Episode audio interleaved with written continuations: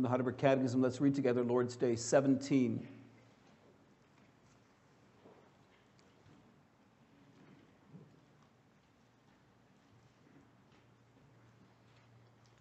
How does Christ's resurrection benefit us? First, by his resurrection, he has overcome death so that he can make us share in the righteousness which he had obtained for us by his death. Second, by his power, we too are raised up to a new life. Third, Christ's resurrection is to us a sure pledge of our glorious resurrection.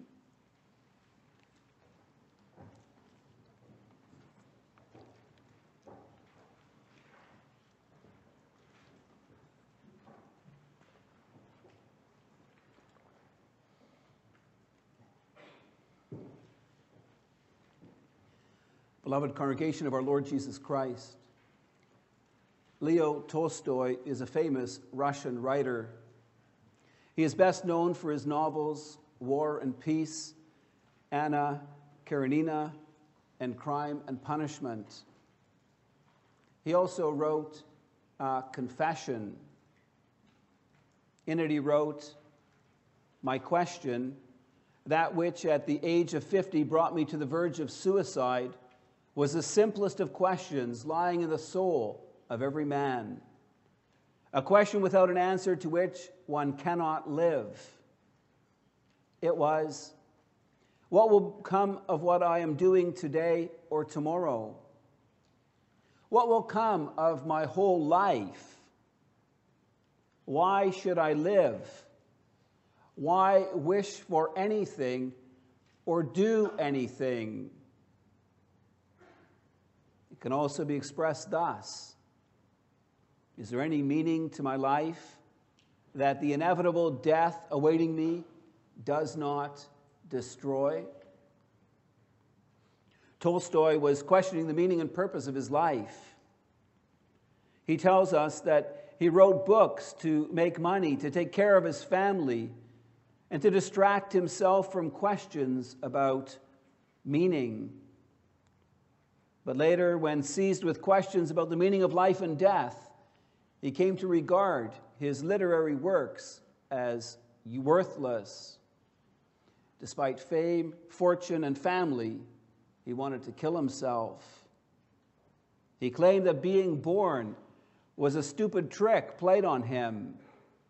Sooner or later, he would have to face disease and death, and then he would cease to exist. For him, the recognition of his impending death ruined the joy of life. Tolstoy is obviously someone who thought deeply about these things. He comes to some of the same conclusions as the preacher did in Ecclesiastes. He recognized that if all we have in life is the here and the now, then life is meaningless it is a striving after the wind. Paul said something similar in 1 Corinthians 15, verse 19. He said, If in Christ we have hope in this life only, we are of all people most to be pitied. Life without God, life without a future, is empty and meaningless. So, what is it that gives meaning and purpose to our lives? How is it possible for us to live joyous lives? To do that, we need to have assurance that there is life after death. We need to know that there is a future for the children of God. The gospel assures us of this. It teaches us that Christ died for our sins and that he rose again to grant us new life in him. It assures us that just as Christ was raised from the dead, so will we all be raised on the final day. Christ's resurrection is foundational for this perspective on life. With the church of all ages, we confess that on the third day, he rose from the dead. This confession is what gives us hope for the future. I preach you the Word of God under the following theme Christ's resurrection provide, provides us with a living hope for the future. We'll consider the proofs for Christ's resurrection and our living hope in Christ's resurrection. When non Christians come in contact with the gospel, one of the things that they struggle with is the Bible's teaching about the resurrection. We see that happening already in Paul's day. When he was in Athens, he addressed many of the philosophers of the day at the Areopagus. They were very interested in what he had to say about the unknown God they worshiped. He told them about the living God of heaven and earth who created the world and everything in it.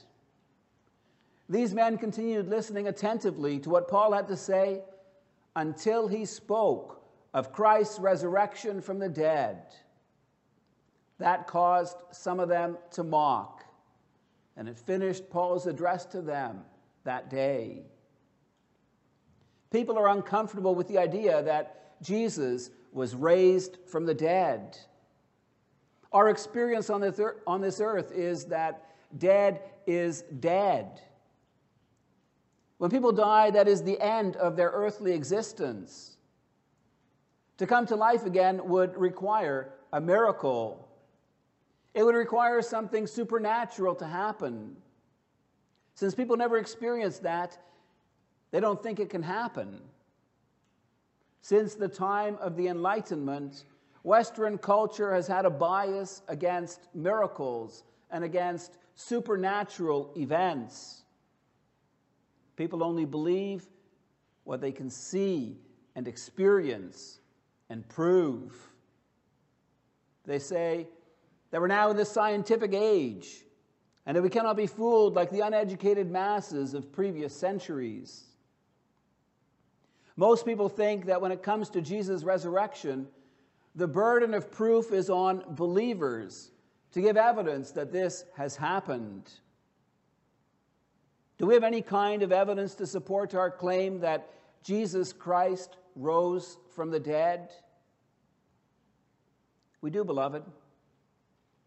There are two specific proofs we have to support the fact that Jesus Christ rose from the dead. The first concerns the empty tomb.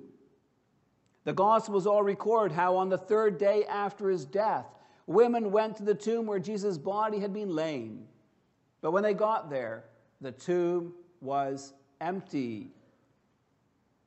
Matthew tells us about how the Jewish leaders set a guard at Jesus' tomb. They told Pilate, Sir, we remember that, that how that impostor said while he was still alive, After three days I will rise. They asked, Therefore, order the tomb to be made secure until the third day, lest the disciples go and steal him away and tell the people he has risen from the dead, and the last fraud will be worse than the first. Pilate assigned a guard of soldiers, and they went and made the tomb secure by sealing the stone and setting a guard. The next day, some of the women went to see the tomb. Matthew tells us that there was a great earthquake, for an angel of the Lord descended from heaven and came and rolled back the stone and sat on it. His appearance was dazzling, and the guards trembled and became like dead men. The angel said to the women, do not be afraid, for I know whom you for I know that you seek Jesus who was crucified. He is not here, for he has risen as he said. Come, see the place where he lay. After this, some of the guards went into the city and told the chief priests what had happened. After assembling the elders and taking counsel, the religious leaders bribed the guards to say that the disciples had stolen Jesus' body. John's gospel tells us about how Peter and John went to Jesus' tomb. John arrived first, and stooping to look in, he saw the linen cloths lying there, but did not go in. Peter arrived and went into the tomb. He too saw the linen cloths lying there and the face cloth, which had been on Jesus' head, not lying with the linen cloths, but folded up in a place by itself. the cloths Jesus had been buried in were still in the tomb. But Jesus' body was not there. The tomb was empty, for Jesus was raised from the dead. There's also a second proof for Jesus' resurrection from the dead. After he rose from the dead, Jesus appeared to many of his followers. Matthew tells us that as Mary Magdalene and the other Mary departed from the tomb, Jesus met them and said, Greetings. It is clear that Jesus was not just a ghost, for the women took hold of his feet and they worshiped him. Luke tells us of the two men on the road to Emmaus, whom Jesus met on the road. He asked them what they were talking about. They shared how Jesus had been crucified, but how some women in their company could not find his body and had seen a vision of angels who said he was alive. Jesus explained to them from Moses and the prophets how it was necessary for the Christ to suffer and die before entering his glory. When they came to Emmaus, they convinced their fellow traveler to stay with them. When at table, he took the bread blessed it and broke it and gave it to them. Luke says, and their eyes were opened and they recognized him. And he vanished from their sight. John tells us about doubting Thomas. He was not with the disciples on the first Sunday when Jesus appeared to them. The other disciples told him, We have seen the Lord. He said to them, Unless I see in his hands the mark of the nails, and place my finger in the mark of the nails, and place my hand in his side, I will never believe. The next Sunday, Jesus appeared to the disciples again. He told Thomas, Put your finger here and see my hands, and put out your hand and place it in my side. Do not disbelieve, but believe. Do you know how the skeptical, doubting man responded? Thomas confessed, My Lord and my God. He too was fully persuaded that Jesus rose from the dead. Now, some of you may argue that these gospel proofs are not very convincing. They're just stories written by Jesus' followers. Some people suggest that they're not based on historical fact.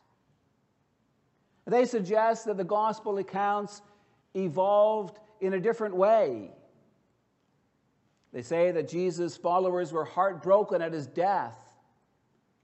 Since they believed that he was the promised Messiah, they may have begun to sense that he was still with them after his death, guiding them and living on in their hearts in spirit. Some may even have felt they had visions of him speaking to them. And since these were unenlightened people who believed in the possibility of someone being raised from the dead, over time the stories of Jesus living on spiritually developed into stories that he was actually raised physically. Now, beloved, there's a number of problems with this theory. It assumes that the gospel accounts were written a long time after Jesus' death and resurrection. Most historians agree that Matthew, Mark, and Luke were written in the 50s and 60s AD. That's only 20 to 40 years after Jesus' death. Yet the first accounts of the empty tomb and the eyewitnesses are not found in the gospel, but in Paul's letters. Historians agree that many of them were written just 15 to 20 years after Jesus' death. One of the most interesting accounts is what Paul writes in the first verses of 1 Corinthians 15, which we read together.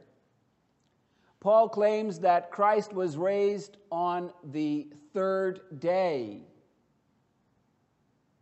This shows that he's talking about a historical event. It's not a symbol or a metaphor. Paul goes on to speak of the witnesses to whom Jesus appeared. The risen Jesus appeared not just to individuals or to small groups. Paul says that Jesus appeared to more than 500 brothers at one time, most of whom are still alive. We need to understand, beloved, that Paul wrote his letter to a church, to the church at Corinth. It was a public document written to be read aloud. Paul was inviting anyone who doubted that Jesus had appeared to people after his death to go talk to the eyewitnesses if they wished. These men could be consulted to corroborate Paul's claim that Jesus rose from the dead. This was a bold challenge. Since it was made during the Pax Romana, travel around the Mediterranean was safe and easy. Paul could not have made such a challenge if these eyewitnesses did not exist. There's a few more things that doubters of the resurrection need to explain. If the gospel accounts are fabrications, why do they each state that the first witnesses were women? In Jesus' day, women had such a low social status that their testimony was not admissible in a court of law. If you were making up a story to prove Jesus rose from the dead, you would not list women as the first eyewitnesses. The only reason why women are shown to have met Jesus first is because this is what really happened. Those who doubt the resurrection also need to explain how the Christian church was born. Throughout history, there have been many groups that followed some charismatic leader Yet, usually, when the leader died, the group was dispersed. This actually happened to Christ's disciples in the days after his death. They were discouraged and disheartened. Yet their lives changed dramatically when Jesus appeared to them alive again. These timid disciples who had deserted and denied their Savior became bold witnesses, proclaiming his victory over sin and death. Even when the Jewish authorities arrested them for speaking about Jesus and made threats to silence them, they were not cowed into submission. The followers of Jesus proclaimed the news, of Jesus' death and resurrection far and wide. They were opposed first by the Jews and later by the Romans.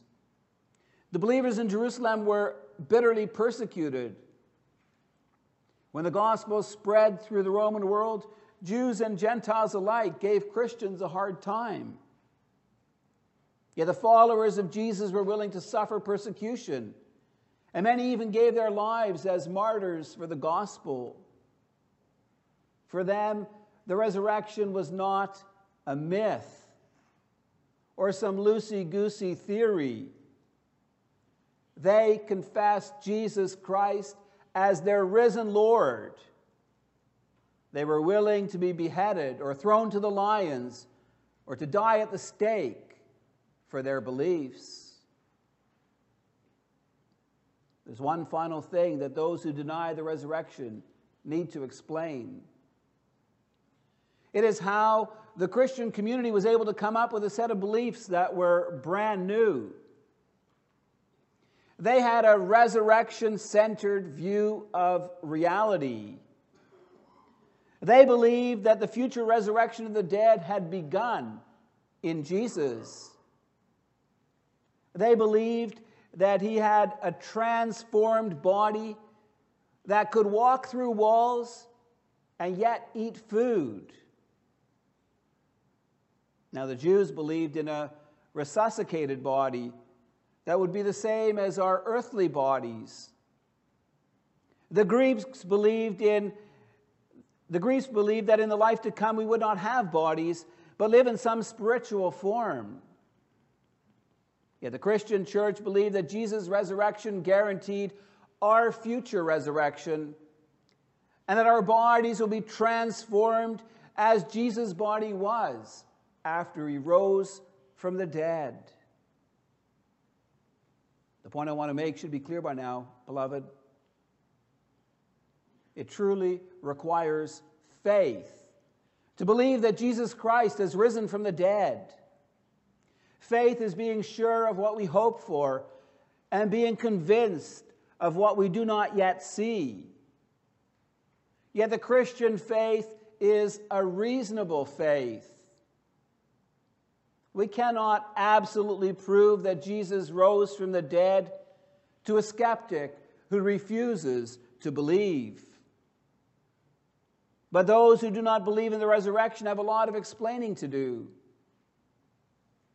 The need to explain the empty tomb and the many witnesses who saw Jesus alive. They need to explain why people were willing to die rather than give up their beliefs in Jesus being Lord and King over all. They need to explain where these new ideas about a resurrected body came from. In 1 Corinthians 15, verse 20, Paul concludes But in fact, Christ has been raised from the dead. This is not some fantasy made up by the disciples. It really happened. This brings us to our second point our living hope in Christ's resurrection. The fact that Christ was raised from the dead is not some marginal issue, beloved. It's a matter of life and death. Paul makes a point plainly. He says, If Christ has not been raised, then our preaching is in vain and your faith is in vain. Why does Paul say this? Why is believing that Jesus rose from the dead so essential for Christians? Paul answers this question in 1 Corinthians 15, verse 17. He says, If Christ has not been raised, your faith is futile, and you are still in your sins. It's not sufficient to believe that Jesus died on the cross to pay for our sins. We must accept the resurrection to receive this gift. Christ's death means little unless he has power over the grave. Our catechism talks about that. It asks about how Christ's resurrection benefits us. The first point it makes is that by his resurrection he has overcome death. So he can make us share in the righteousness he has obtained for us by his death. We know that Christ earned our righteousness with his death on the cross. His resurrection is proof that God considered his death sufficient to pay for our sins. It gives us the assurance that payment was made in full for all our sins. The result is that God considers us not guilty of any sin. And that gives us real hope in the midst of our misery. God doesn't judge us as sinners worthy of condemnation. In Christ, we have a new status, a new identity. In Him and through Him, we are the children of God, redeemed and renewed by the blood and Spirit of our Savior. When God looks at us, He does so through eyes of love he views us as his dearly beloved people. Our catechism says that by Christ's power, we too are raised up to a new life. What we need to understand is that spiritually we go through the same process Christ underwent. Just as Christ physically died and rose again, so in our lives, by the power of Christ, we die to sin and we're raised up to walk in newness of life. The basic point is simple, beloved. We're no longer ruled by our sinful nature. As children of God, the Holy Spirit has come to make his home in us. Christ governs our lives by his word and spirit.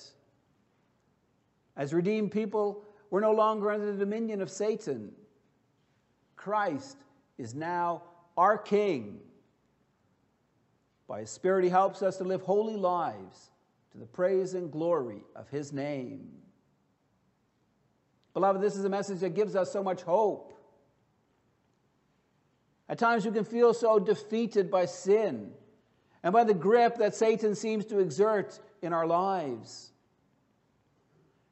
We can despair because it seems like nothing ever changes, like our problems just go on and on and on. Remember who your king is. Satan is not the ruler of the children of God.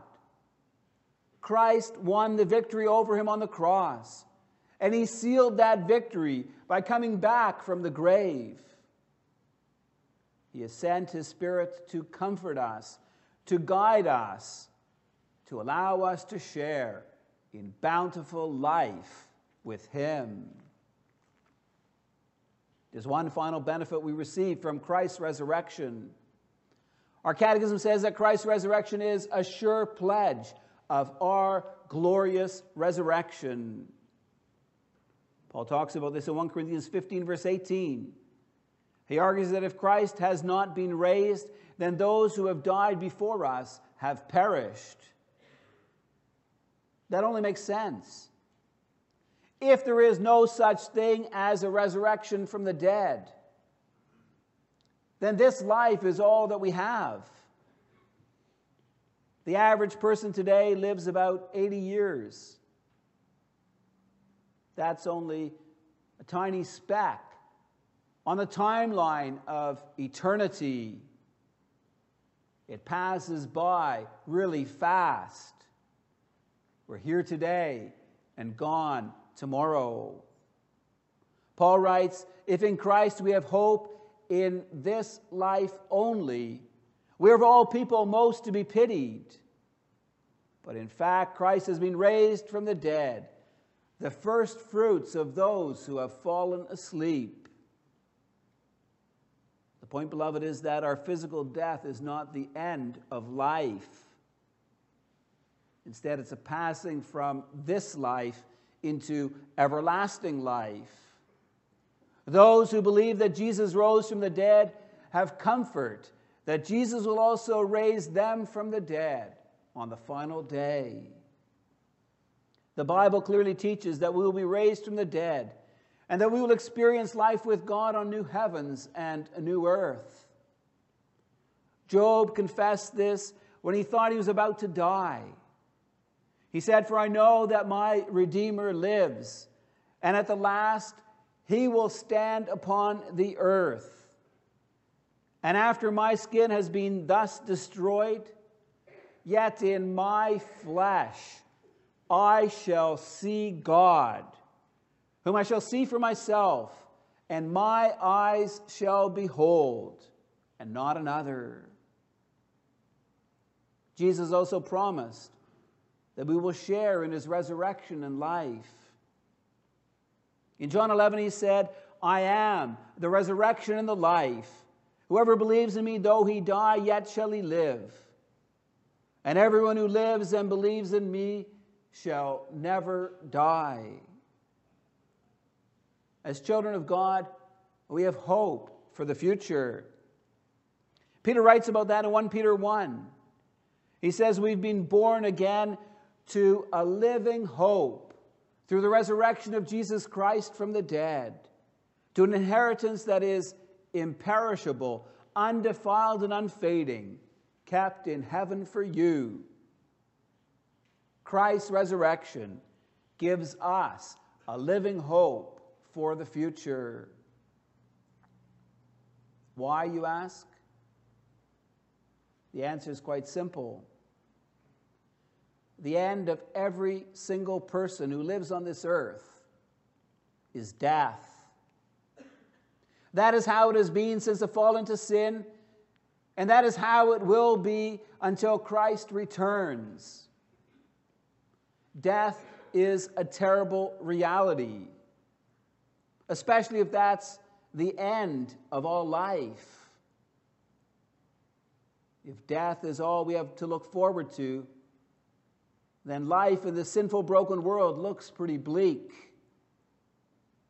Then, like Leo Tolstoy, we might think our lives have no meaning or purpose. Then we would despair because no matter what we do here on earth will be rendered meaningless by our death. The cycle of sin and death is something that has now continued for thousands of years. It's pretty depressing when you think about it.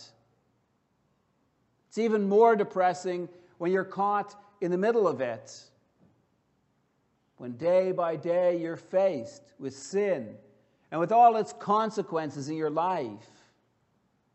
When you suffer illness, depression, loneliness, or bereavement when financial hardships or family difficulties or struggles with straying family members get on top of you. Sometimes we wonder is there ever an end to the downward spiral of our lives?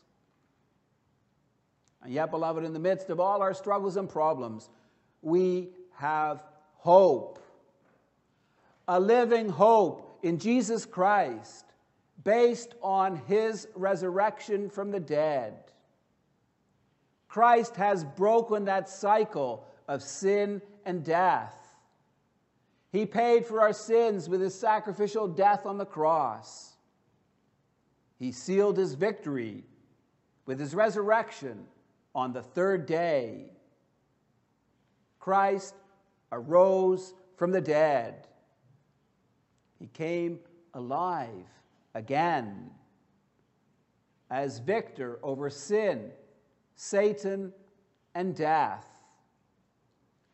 That victory of Christ inspires us with new hope.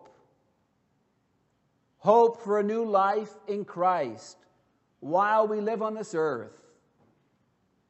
And hope for a glorious life with Christ eternally on new heavens and a new earth. Amen.